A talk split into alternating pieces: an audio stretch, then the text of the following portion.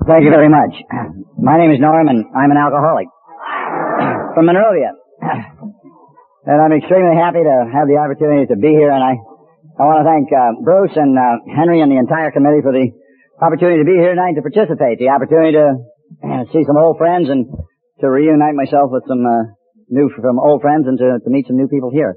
To have the opportunity to say uh, welcome to all of the new people that are out there tonight for your first, second, or third meeting in Alcoholics Anonymous. And if you will tonight, why try to keep an open mind and what you can use, why take it with you, and if you can't use it, why be good enough to kick it out of the chair and leave it here. and you've got to remember that anything I might try and say here tonight are going to be things that I personally believe in. It's going to be what the program of Alcoholics Anonymous means to me. It's going to be some things that I've used to stay sober over a period of time. That I'm not by any stretch of imagination an authority, a consultant, or a counselor on the program Alcoholics Anonymous. I'm an example, good or bad, that AA works. But it has been necessary for me to take a drink, steal anything, or go to jail now for over 28 years. I'm sure that. Uh,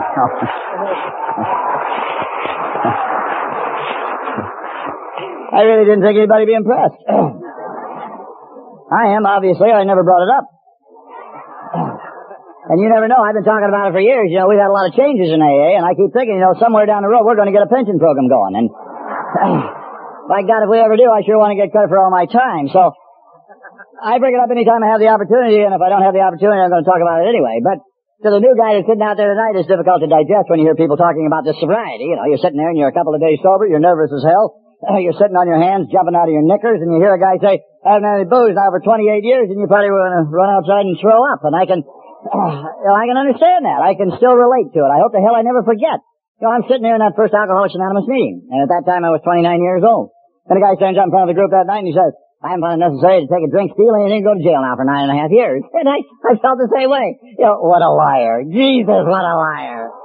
Well, man, there ain't no way a guy can go nine and a half years if he doesn't drink. You know, how can he make it out there in that rotten jungle and deal with all those lousy people and meet his responsibilities and, and be sober for nine and a half years? And I just couldn't visualize it. Anybody could do it. Uh, and I hadn't come to AA for nine and a half years to compound the problem. I'd come to AA for a little while. I think most of us did. I I came in here because I had a lot of heat on out there, and I wanted to get that heat off. I wanted to find some way to control this thing that was giving me so much trouble. I wanted to uh, get back out and get going because I had a great deal to do. Uh, alcoholics are busy people, and I had a lot moving out there, and I want to get out before it's all gone. You know how that goes, and I had a lot of my friends were out there, my best friends, and they were out there, and uh, I couldn't think of their names, but they were my best friends, and I. I was concerned about their well-being, and I was quite sure that they'd have a difficult time to survive if I wasn't there, and I went on and on with this damn thing, and I almost rationalized myself right out the door and back into those gin mills, but I, I kept going to meetings, and if I'm going to say anything tonight that may be significant, why, you gotta go to meetings, you see. It's so very, very important. Whether you've been around for 28 days or 28 years, it really doesn't make much difference, not as far as I'm personally concerned. You see, if I'm going to maintain any semblance of sanity and serenity and peace of mind and sobriety, if I'm going to uh, find the equalizer in my life. I'm going to find it here in Alcoholics Anonymous. The answers to my problems, most of my problems, why, I'll be able to relate and talk to the people here. You see, the people out there on that street could have answered my problems. Hell, I'd have still been out there. There's no question about it. But uh, they couldn't, and so I came here, and so they became the, the equalizer in my life. And today, more so than ever, uh, last year was kind of a mass exodus. There were half a dozen of my friends. They were from 16 to 26 years, and they all went back out again, and they're all still out there. And I talked to several of them, and their stories are all the same, that they just haven't had any time for the last 10, 15 years to get to any meetings, you see. The equalizer in their life was long gone. They got involved in other things that they felt were more important, and now they're out there struggling to try to get back again. Easier to stay here, you see.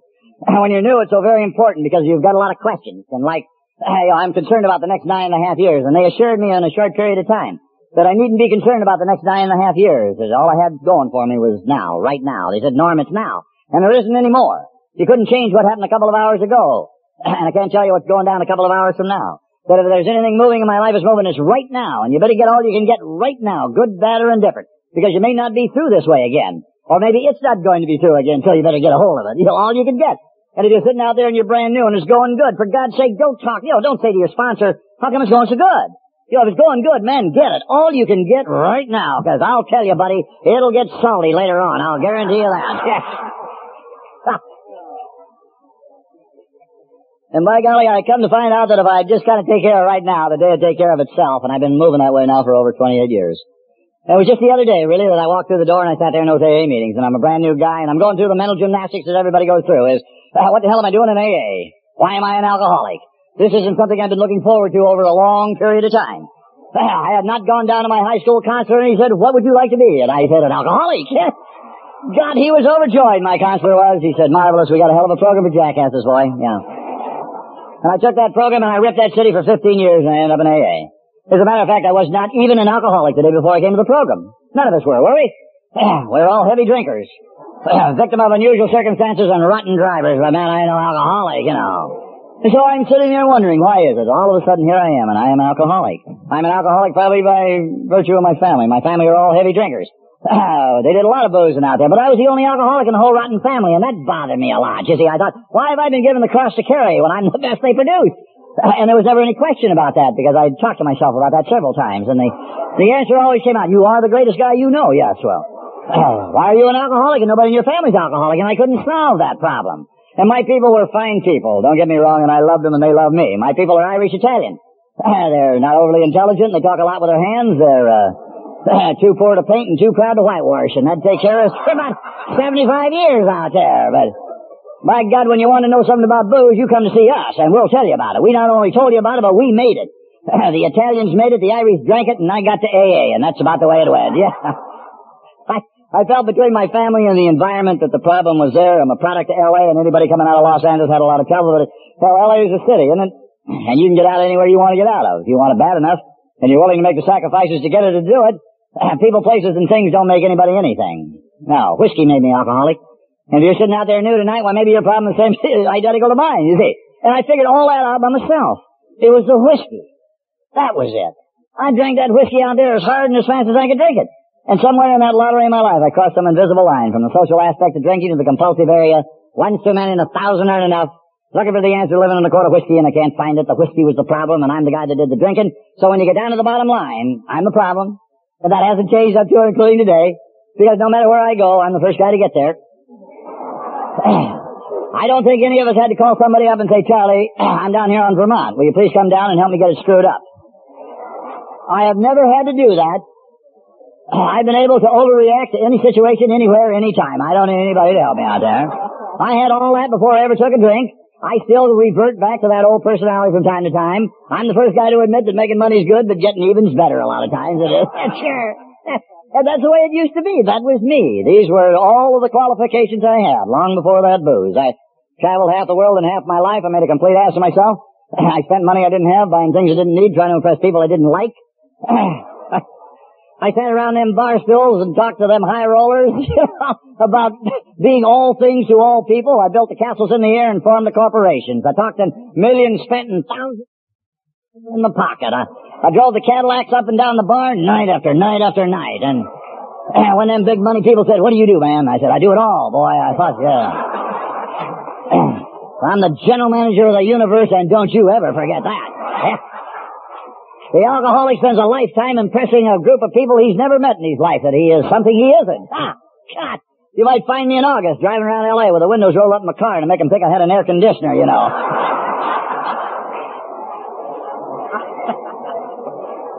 and the beauty of it is, when I came into the program, I found out that I didn't have to operate, I didn't have to live that way any longer. When I got to AA, well, the people said to me straight out, Sonny, don't impress us here. We have been impressed by experts in the business. because everybody in AA is an expert. And the beauty of that statement is you needn't take my word for it. All you gotta do is just kind of talk to the guy next to you. About anything, I don't care what it is. He's gonna comment on it. If he doesn't know what you're talking about, he'll probably say, that's true, yeah. So you discover you're around a, a lot of experts, and no matter where you've been, those guys got here before you did. I remember one night I was telling this guy I thought he'd be impressed. It was new, and I said, son, you know, I've been in jail about 25 times. He says, the hell you have, son. I did that in a year. You know, so so you learn real early, just lay it all down and grab the package that's available to you here and be yourself. I don't have to compete with anybody today. I don't have to compete with you. Or you or I. All I gotta be today is to be sober and be a little bit better than what I was yesterday. And that's enough. And if you're new here this evening, you might give it a little thought and you just might grab that package. And you might take it out with me tomorrow on that city street. And you might spend the day just being sober, being yourself, and be a little bit better than what you were yesterday. And I can tell you without any reservation whatsoever, it's the best deal I ever had in my life. And I'm a guy that looked half the world out there trying to find the best deal. and I didn't find it. Not until I got here and was surrounded and introduced and subjected to a marvelous group of people that chose to call themselves Alcoholics Anonymous. This evening to tell you just briefly about what I was like. I told you a great deal. I got a bad attitude, and by virtue of my bad attitude, I got a rotten attitude, as a matter of fact. And because of my rotten attitude, I had a lot of rotten trouble out there. My rotten trouble started in 1939. I wasn't drinking in 39, I was stealing. I was too young to drink. I, I'm a thief by trade, I'm an alcoholic by absorption. I was the vice president, general manager of all the outside operations of the Midnight Auto Supply in the San Gabriel Valley. I, I, I was in the car business. I could sum it all up by saying if it was too big to carry, I laid down beside it and claimed it, and that was the way it went. I became one of the greatest and finest car thieves that ever came out of the valley, but it was illegal. I was arrested. I went to jail, and that was the end of that vocation. After I got out of the can, I started, uh, I suppose, looking for something that was going to get me, you know, all moving, that uh, fantasy land, and that booze walked in. the first time I was drunk in my life was in 1941. It was Easter week in Los Angeles.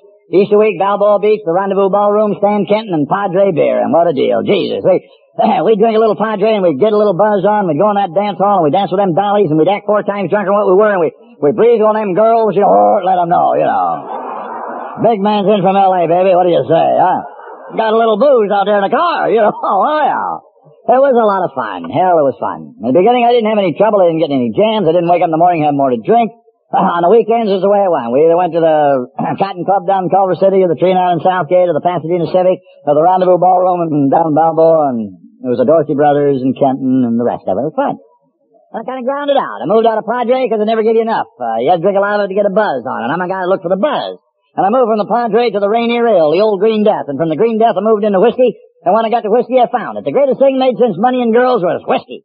I even got to the point in my life I liked the taste of it. Yeah, God, what a break. My sponsor drank for over 30 years and hated every drop he ever drank, you know. But I, I got to the point that I liked the taste of it. But I like the buzz. Man, that whiskey gets your attention. And it gets it right now. It gets you downtown. And man, that's all I ever wanted to be. I want to be downtown. And I don't want to get there in a little bit. I want to get there right now. And, and you got to admit that whiskey does. Difficult in the beginning when you're young and you're training out there. I broke in on that 10 high. And that was about as rotten as you can get, that old 10 high. Burned going and coming. It ran out my nose and made my eyes water. But I, I hung in. And I, I think that's important. You know, the guy's going to be an alcoholic. He doesn't give up because he heaves a little, does he? You stay in there, man. Yeah. And the day comes you can drink a pint of whiskey and you don't heave anymore and you kind of feel good all over about it, don't you? Yeah. And that was the beginning of the end. That whiskey started getting me in more trouble than I had been in before. I violated my probation in the end of 41. They were going to send me back to jail. the war broke out by then and rather go to jail, gave me the opportunity to join the service. So I joined the Navy. I went in the Navy in January 1942. I stayed four years. I went into seaman, came out of seaman. That's... Pretty hard to do. Uh, people said uh, to me, oh, Norm, how did you do that? And, and I said, you just put your mind to it, that's all. Right? And an alcoholic, he can do it if he wants to. And the guy said, well, how come you didn't get a kick out of BCD or something worse, you know? I, I said, I'm, I'm sure, like most alcoholics, hell, I'm a hard worker. So you say that about most of the alkies. You know, they're hard workers. They gotta work 25% harder than anybody else just to stay even out there, right? That old alkie's always coming from behind. He's always got the heat on. In order to get the heat off, know, he's, when he's right, he's got to go. Our best day is Tuesday. We miss Monday. Man, we give her hell Tuesday, don't we? We run all over. We're doing four jobs in one, getting that heat off out there. And that was the story of my life. I like ships. I like the sea. When I was aboard ship and I was at sea, I did a good job. I didn't get any trouble. I sure, I drank some of that shipboard juice, a little Aqua Velva Vitalis, Sneaky Pete, a little fermented coconut juice, uh, you know, a few things like that. Uh, Ah, stuff made by all those amateur distillers, but I, I was able to kind of keep it under control. When that ship pulled into port and I was on the beach, man, I'm in a jam. One jam after another. Ah, I never got back to the ship until they hauled me in. I was court-martialed for many other, many things. I had a deck, a summary, and a general court. I did 11 and a half months in the Navy brig up on the top of Goat Island off a general court-martial.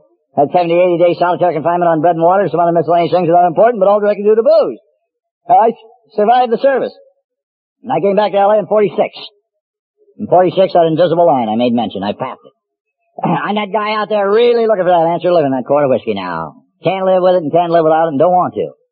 I crossed that invisible line, I, I really couldn't tell you. 19, 20, it doesn't really make any difference, but in, in 1946, I'm now starting to always come from behind. In 1946, uh, strange things happened, uh, in spite of myself. I heard about AA. In 1946, I was having a bad time in a rotten town down south called Pasadena. Bad town. Bad cops, rotten judge, terrible jail. I was having a lot of problems in that town. I got picked up on my second 502 and I went in front of the judge and the judge says, a year, suspended, three year probation. He said, your probation stipulates, son, that if you're in a place that serves or sells alcoholic beverages, you're in violation. If I hear about it, or the probation department hears about it, you're going to be violated, and you're going back to jail, and you're going to give me that year. Get the hell out of my courtroom. And I remember that day like yesterday. And I'm walking out of the courtroom in that sigh of relief to know that I've got through one more jam. And I'm saying to myself, self, don't drink in Pasadena, right? You don't have to have 130 IQ to know you're having a hell of a lot of trouble in that town. And it all seems to revolve around this booze. So don't do any drinking there. All right, I'm not gonna. And I stayed out of town two, three months. The inevitable happened. Things are going good. But I'm drinking one night down one of the beach towns. I committed the cardinal sin. While I was drinking, I started to think. An alcoholic should never do that. He should think or drink, but he should never do them both at the same time. Because I got to thinking about silly things like, I'm going back to Pasadena. Yeah. Well, that makes a lot of sense. About 10 o'clock and you're half smashed. And so I got in my automobile and I drove back to Pasadena and pulled into a place there called the Green Terrace. I met a buddy of mine. We decided to close the place and we did. And the last thing I remember is we were heading for Eagle Rock. There was an after hours joint over there and that's the last thing I remember till a car made a left turn in front of me and I couldn't see it. And I smashed into the side of it. And when I woke up in the morning I was in jail in Pasadena. Well, I pulled a book and slip out of my pocket and I'm cited on a 501 felony drunk driving hit and run bodily injury involved and I might add. But for the grace of God that looks after damn fools and drunks, I didn't kill four people out there in the city street that night. You see, alcoholism is a game of seconds and inches. You know, a few inches, a few seconds, a snap of the finger. Three and a half, four feet, that's all you got to talk about. If I'd have been over about three and a half feet at the broadside of that car, the rate of speed I was traveling, I'd have killed the people. I recognize that today. And how strange it is. God moving in these strange and mysterious ways, and no matter what I do or I don't do, it works out that way anyway. Here I am, and I'm back into a town that I said I'd never be back to again. To hit a car, to walk down and stand in front of a judge who has no choice but to send me to jail. And in the city jail, I shared a jail cell with a guy who was going to AA. Now that's crazy, isn't it? 200, 250 guys are doing time. One guy gets out of jail once a week to go to AA. Some people used to pick him up. They take him to a meeting. He was a trustee. It was an honor system. They take him to a meeting, and after the meeting, they bring him back, and they would lock him up, and we would sit there, and we would talk about this program. I didn't want to talk about it. He wanted to talk about it, and so we talked. You know, you don't have a big audience in a jail cell. And he'd, you know, he would always come back to say, Norm, why don't you come to a meeting? You're in here because of booze, and why don't you go to a meeting with me? And, and I told him you know, words to this effect. I said, Sully, I'm not an alcoholic. You know, I don't need this thing, whatever you, uh, you know, this AA thing. I'm having a lot of problems and bad luck and rotten people out there and a hell of a lot of bad drivers. I'm an alcoholic. And good God, I'm much too young to be an alcoholic. I said, Jesus, I get to be your age. You're 36, you know, what do you really got to look forward to? You, what do you have to contribute to anybody out there? You might as well go to AA, you know, you have nothing else left. And that was the end of that. He went his and I went mine, but you know that seed was planted and I never forgot about that guy and over the next eight and a half years, periodically I used to wonder what the hell ever happened to Sully. I wonder if he's still around. I wonder if AA's here. I wonder if he's going. In 1954 in February, I'm laying on the floor and I'm about as sick as I've been in a long time. And I'm laying there thinking I don't, I just can't go on this way. And I, I got to wondering what the hell is old Sullivan doing? I wonder if he's still going to sing AA.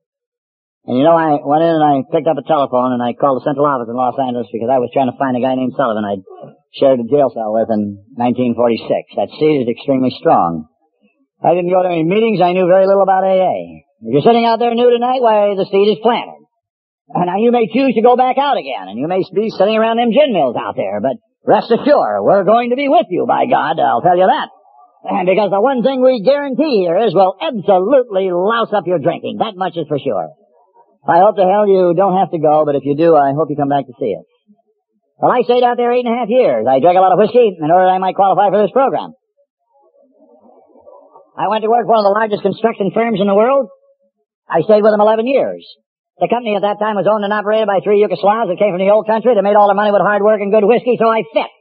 And we got work going in the 11 western states. We're in the pipeline business and the tunnel business. I hit that high road. You know, I'm at the right place at the right time. And the jobs are bigger and better and the money's coming in. I'm drinking better booze in better places and life is good. And then I had a little setback. I met and married a red-headed Irish woman. had a violent temper, a rotten disposition, yelled at me a great deal, never recognized my sensitivity, and was pregnant every other year. It was, Incredible. I know my bar associates had told me, Norm, don't ever marry a woman ain't got a job. You're in deep trouble.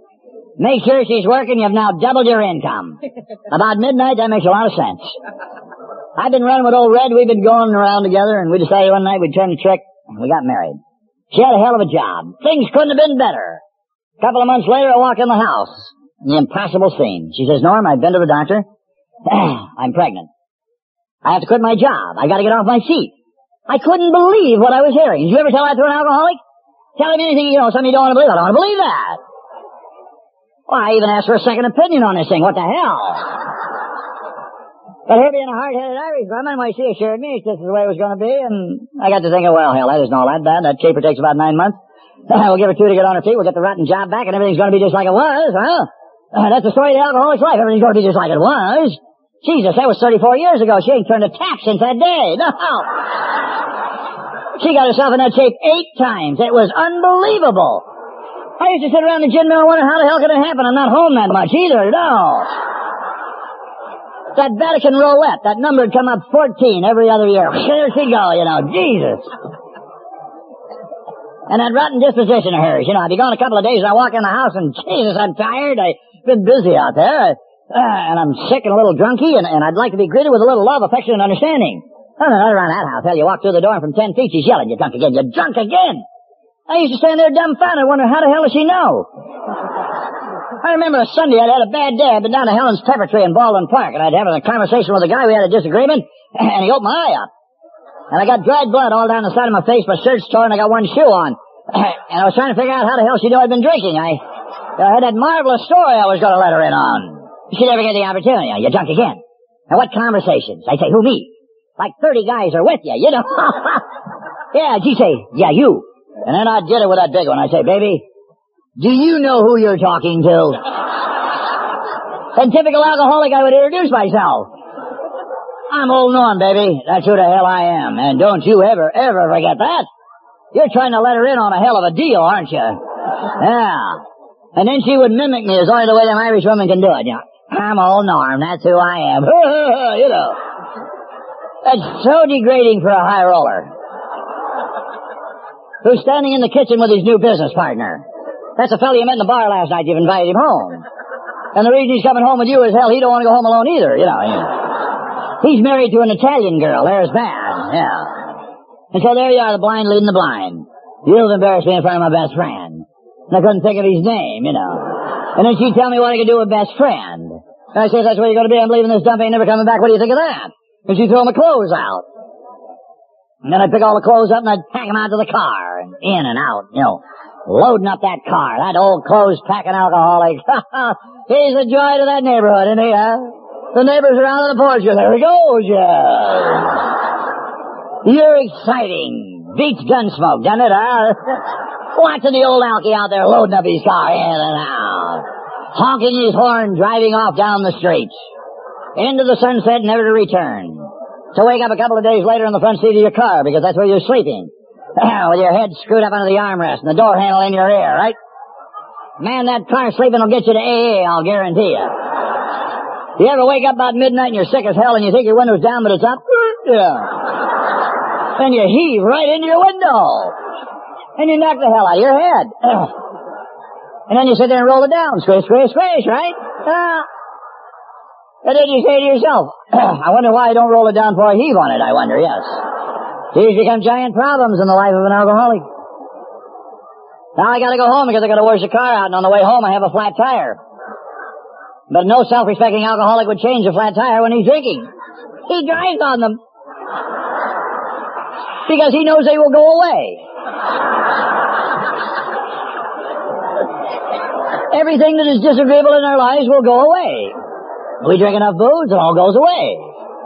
The tire goes away. And it gets all chewed up. You're driving on the rim. We have a lot of rim drivers in AA. Did you ever see a rim driver coming home? You, know, you got the death grip on that wheel, you know. Uh, turn that car into that driveway, up on the lawn, opens the door, he falls out. And he lays out there for a while so the neighbors can inspect him. Oh, there, yeah, yeah. And then the poor old alcoholic gets up off of the lawn and he says to himself, I wonder if anybody saw me. yes. Because he's deeply concerned about what people think about him. we as alcoholics worry all the time about our reputation. We don't do anything about it, we just worry about it. Is that the way it is? Well, I did all my boozing out there in the gin mills. I like the dark lights and the rotten music. I like the intellectual giants. I like sitting here at midnight, you know, about midnight looking in that mirror. And you, you gotta get that Maybelline look. Kind of wide-eyed there, you know. You devil, there you are.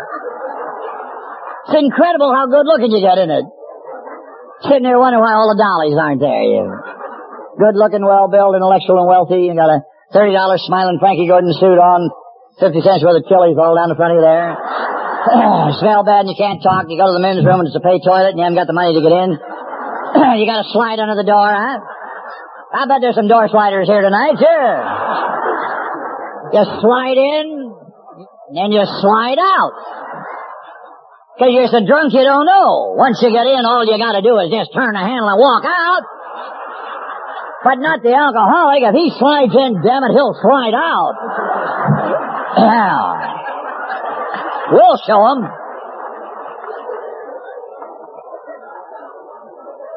Hey, we laugh. But it isn't very funny when we're going through it, is it, huh? Because we're grinding up every, every loving thing we own. It means anything in our life. The inevitable. Little by little, it's gone. The wheels of alcoholism, they grind very slow but very fine. You give it enough time and the, eventually there you are and there's nothing. One day the people I worked for and did business with said, that's it. The old slab sold out in 51 and an Eastern firm pulled in and they said, that's it. The next time I ever smell booze on your breath, you're through. Get out of here. And I drove home one day. Yeah.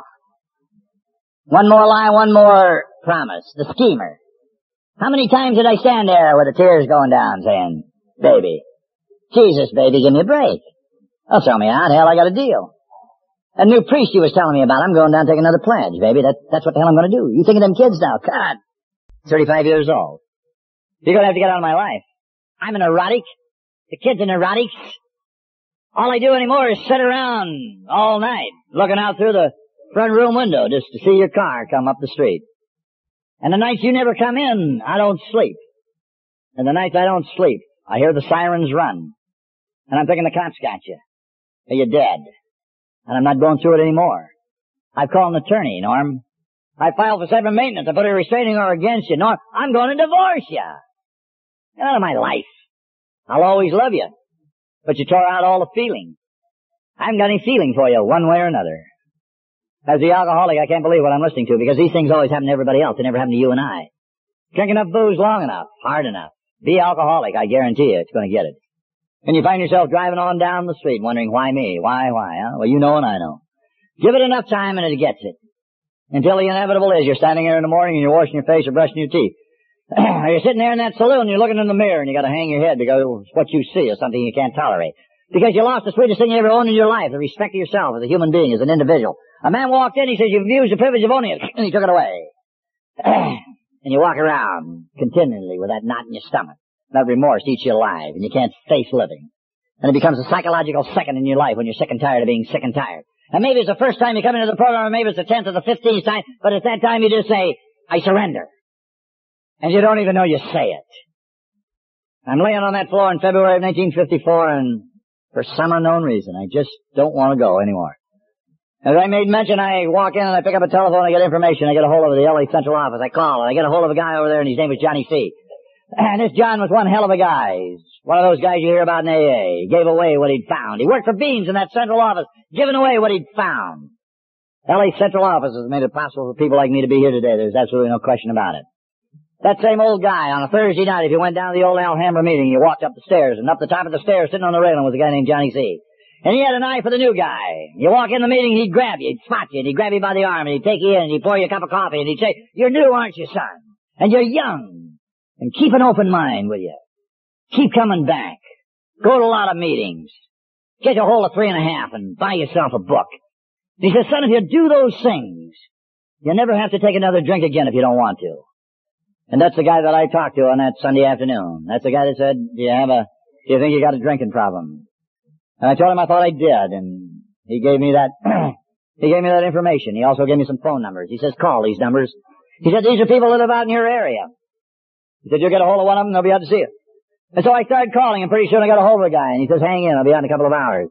And a couple of hours later, why, a guy walks in, and he says, down. And he starts to talk to him, and he's one of them old hard-hearted sponsors you hear about in AA.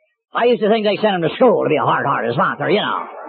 And his attitude was, boy, you want this program, you gotta want it as bad as you wanted that whiskey, and if you don't want it that bad. He said, you're wasting our time, you're wasting my time, you're wasting your time. He said, don't you ever forget this, you need us and we don't need you. That's the way it is. And you gotta come and get it. He said, if you got a car, you drive, and if you haven't got a car, you take the bus, and if you haven't got the bus money, you walk. He said, you walk for whiskey, you can walk for the program, it's a better deal. He said, if you want me to, I'll be a sponsor. I thought he was kidding. I didn't know what the hell a sponsor was. But whatever it was, I didn't want him, that was for sure. All I could think about when he left was, all I could think about is, I'm going to that meeting. He says, I'm going to be down at the Temple City meeting tonight. He says, the Temple City group meets down in Rosemead, in a town called Rosemead. I want to ask him why the hell he didn't change the name, but I didn't have the guts to ask him.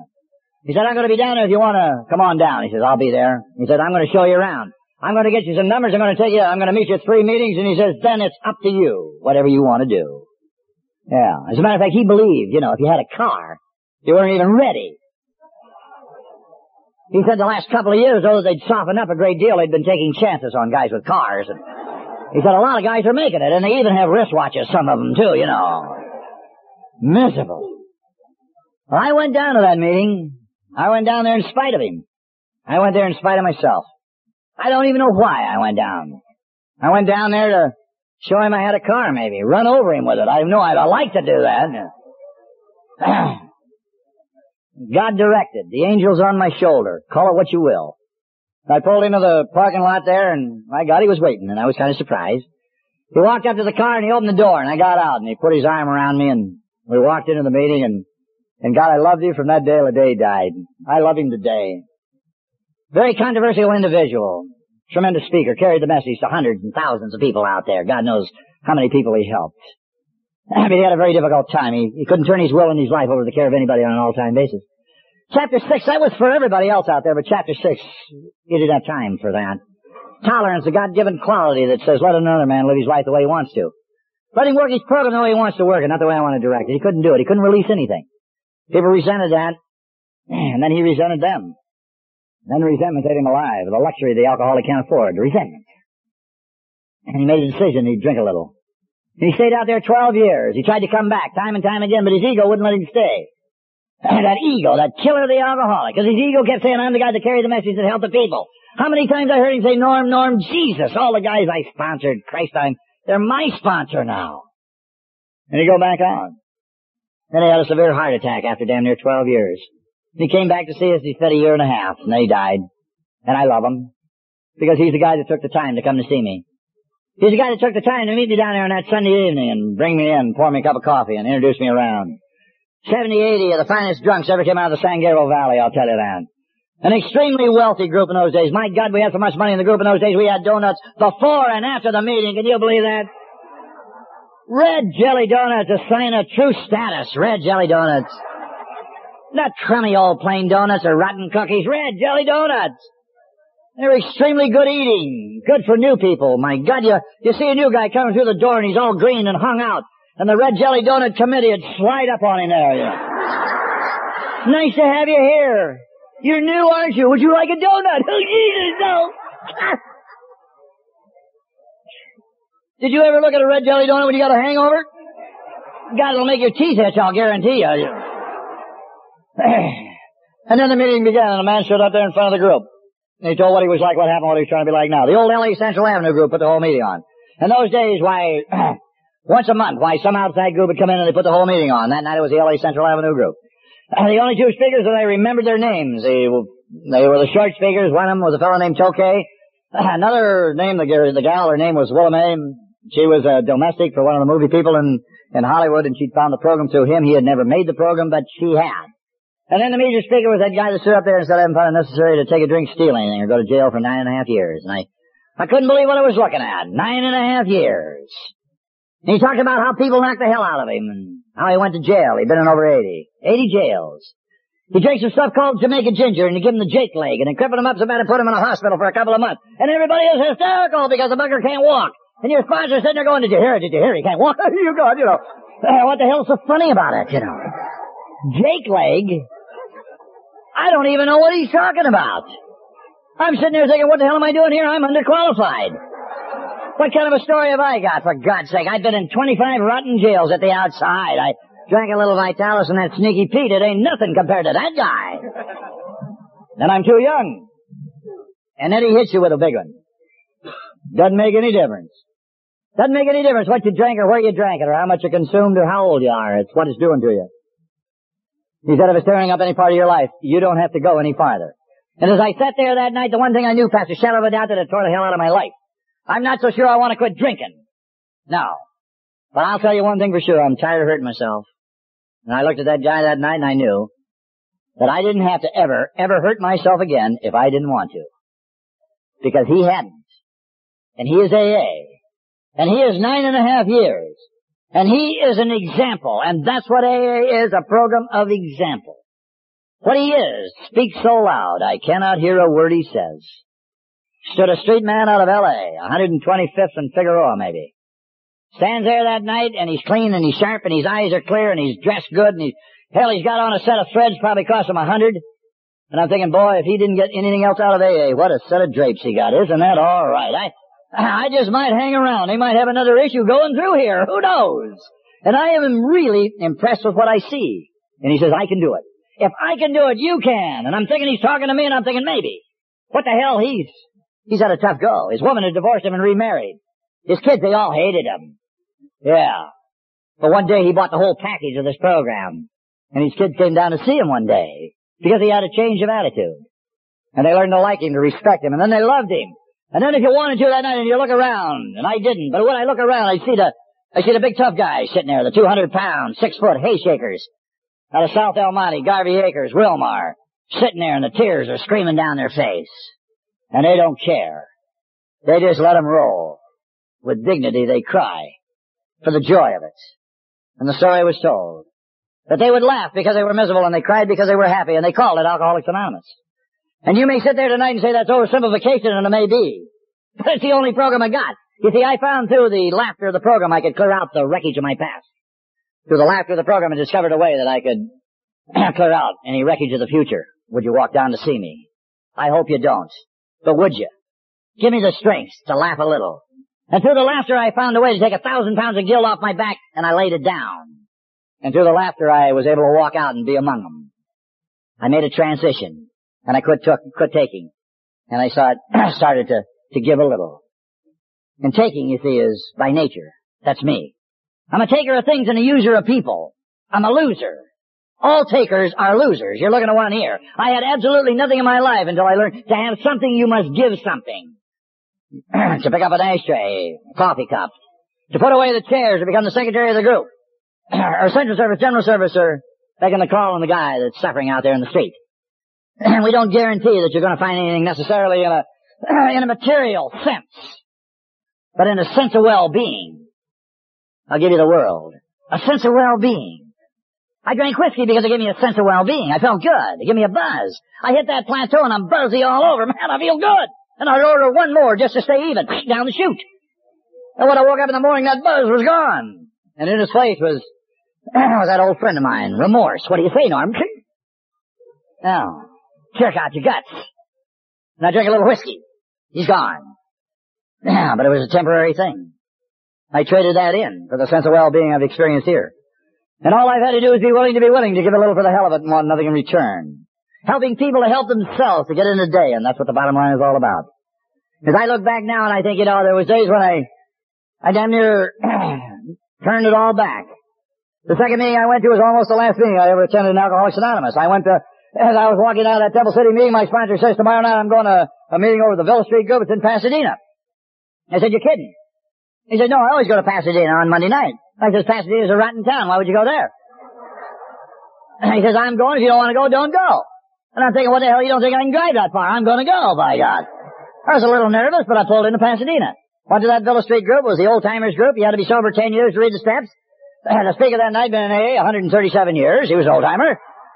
The guy's name was Artie. I got to know Artie, got to love him. When Artie spoke at these AA meetings, he always showed a picture of himself. There was a great big blown up mugshot taken home when he's doing time in the county jail. The point that he tried to get across was, he look at me here when I'm drinking. Look at me now. I look at the picture. I look at Artie. I thought, he looked better drunk. Yes, he did. yeah. I gotta get the hell out of here. yeah, ageism. The next day on the way to work, I'm coming down Arrow Highway. I went through Irwindale, and it's Tony's liquor store in Irwindale. The car made a left turn. And it always did.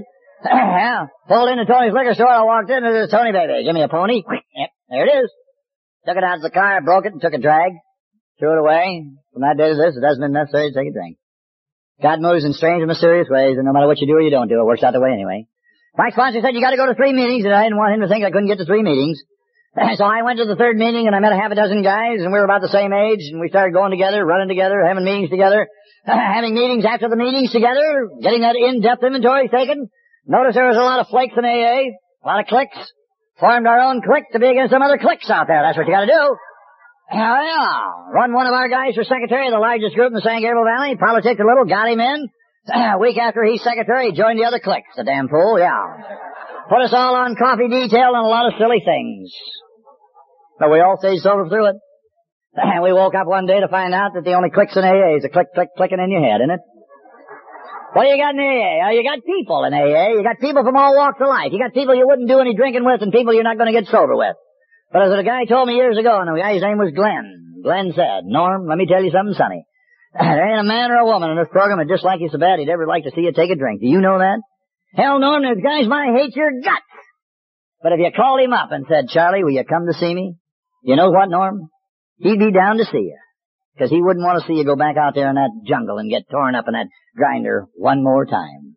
That's got to be as good a deal as you're ever going to have. And I believe it. I'd also like to be able to tell you tonight that every day's a holiday and every meal's a banquet, that there ain't no pucky on the street. But that isn't what we guaranteed them out there, did we? Sobriety in a way of life, buddy. Whatever you are, you're going to be better at. You're a ditch digger, you're going to be a better ditch digger. you're going to have to meet your responsibilities, and you're going to have to stand and be counted. And I can almost guarantee you that you're going to have some things out there that aren't going to go too good. In 1962, that eight-year syndrome, the eight-year itch, I couldn't hit a lick. Everything I touched turned to pucky. God, financially, I'm in the worst condition of my life. I let my ego overrule my good sense. I'm making a deal with a guy I know it ain't going to run, but I couldn't see it. And I got an honest desire to take a drink.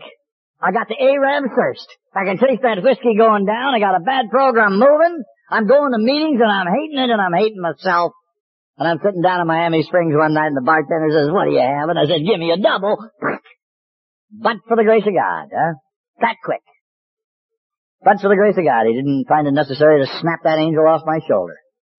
He took me back for a minute and let me remember the important, the essential of who I was and where I came from. Instead of sitting around trying to poor mouth about what you didn't get or what you did get, you better remember who you are. You better remember what you have. You better say thank you very much for what you got. Yeah. You better remember everything's cut to size. The big loads the big horses and the small ones. The guy's named Norm. I'm trying to prepare you maybe for what's coming later on. And later on that year I stood in front of St. Luke's Hospital and I said, Jesus Christ, why? Why me?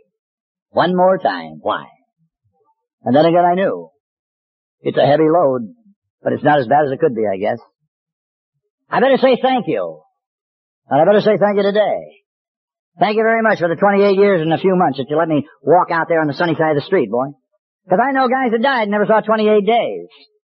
they died out there on the street of booze and fantasy, busted dreams and broken hearts and tears by the bucketful. That old Sully that brought the program to me in 1946 that after three years he went back out and he drank. And he had an internal hemorrhage and he bled to death. And he went out as hard as you can go because he had the heat on and the screws down. and the terrible part of it all was that he had to justify his existence at the bitter end. Today, you see, I haven't had to justify my existence to anybody. I'm not coming from behind. I'm doing the best I can do with the equipment that God gave me. I spent a day on the street and on the street it was clean. And I'll get all done. I'll go on home. And when I get home to my house, I'm gonna walk into that house. And in the house I'm living in is a woman, and she's my woman. She's redheaded, and she's Irish. And she's generally glad I'm coming in. Most of the time, you know. You don't get the whole thing straightened out after 34 years. It takes a little time, you know. But above all, she respects me because I'm her old man. No more, no less. And the beauty of it all is that nobody has cried in my house today because her old man was drunk and tearing it up, huh? I haven't heard a kid of mine scream at me for years. I had the opportunity to raise them from small ones to big ones and see them go out and get some education and go to some schools. Not that that's a big deal, but it's a big deal in my family because nobody cut it that far. I got two sons that are my business partners today. I got daughters that I take taken downtown one by one by one. I bought them the first pair of high-heeled shoes they ever put in their feet. Yeah, you know, you know, it don't sound like much unless you missed it. Then you know what I'm talking about. To say to a chicken, come on chicken, we're going downtown, baby. And I'm going to buy you a pair of shoes because you're going dancing tonight. And we went down. And she put on the shoes.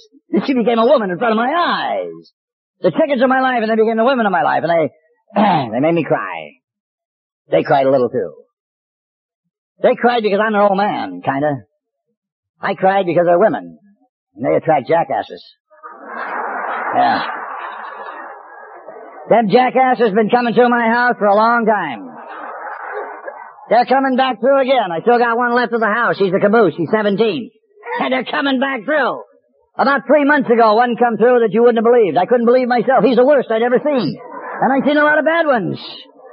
Maybe I'm getting older. He walked in my house, he had his hat on. I said, for Christ's sake, boys, your head cold. I want to tell you something. When I was stealing, breaking into houses, I took my hat off, for God's sake. Yeah. And my daughter says, I'm embarrassed. I says, baby, I'm going to tell you something. I'm going to tell you what I told your sisters. Because I'm a member, I'm a member of Alcoholics Anonymous. I've been sober 28 years.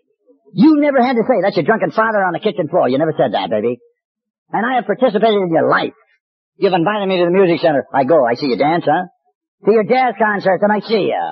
To your football games, and I get splinters in my butt. And I have been a participant in the things that you want to do, that you enjoy. Which gives me the uh, privilege to say, I don't like that flaky bastard right there. Yes. And we disagree without being totally disagreeable, huh? But the beauty of it is, though, that I've walked the older ones down the aisle and I've given them away and I've married them and I've cried every foot of the way. My son-in-laws, I got a good deal. They're all working and taking baths. I, I got one's a driller in the oil business. I got another's a dentist. I'm going to have teeth and gas any way you want to cut it, right? I got five granddaughters. I got a grandson. They come to my house. They take the knobs off my TV. They put peanut butter in my slippers. They, they make me cry all the time. As I look at them, I think about people that never saw grandkids do nothing. I'm overpaid. And buddy, if you're sitting out there new tonight, I'd like to tell you how overpaid I am, but I couldn't find the proper words. How the hell do you tell anybody every loving thing you are? Is it because of Alcoholics Anonymous? Every loving thing I'll ever be in my life is going to be because of the program. I can only tell you, friend, it's been a long walk from Lincoln Heights to the LA County Jail and the point that I stand today. And but for the grace of God, Alcoholics Anonymous and friends like you, I could have missed it all. Thanks me God bless you.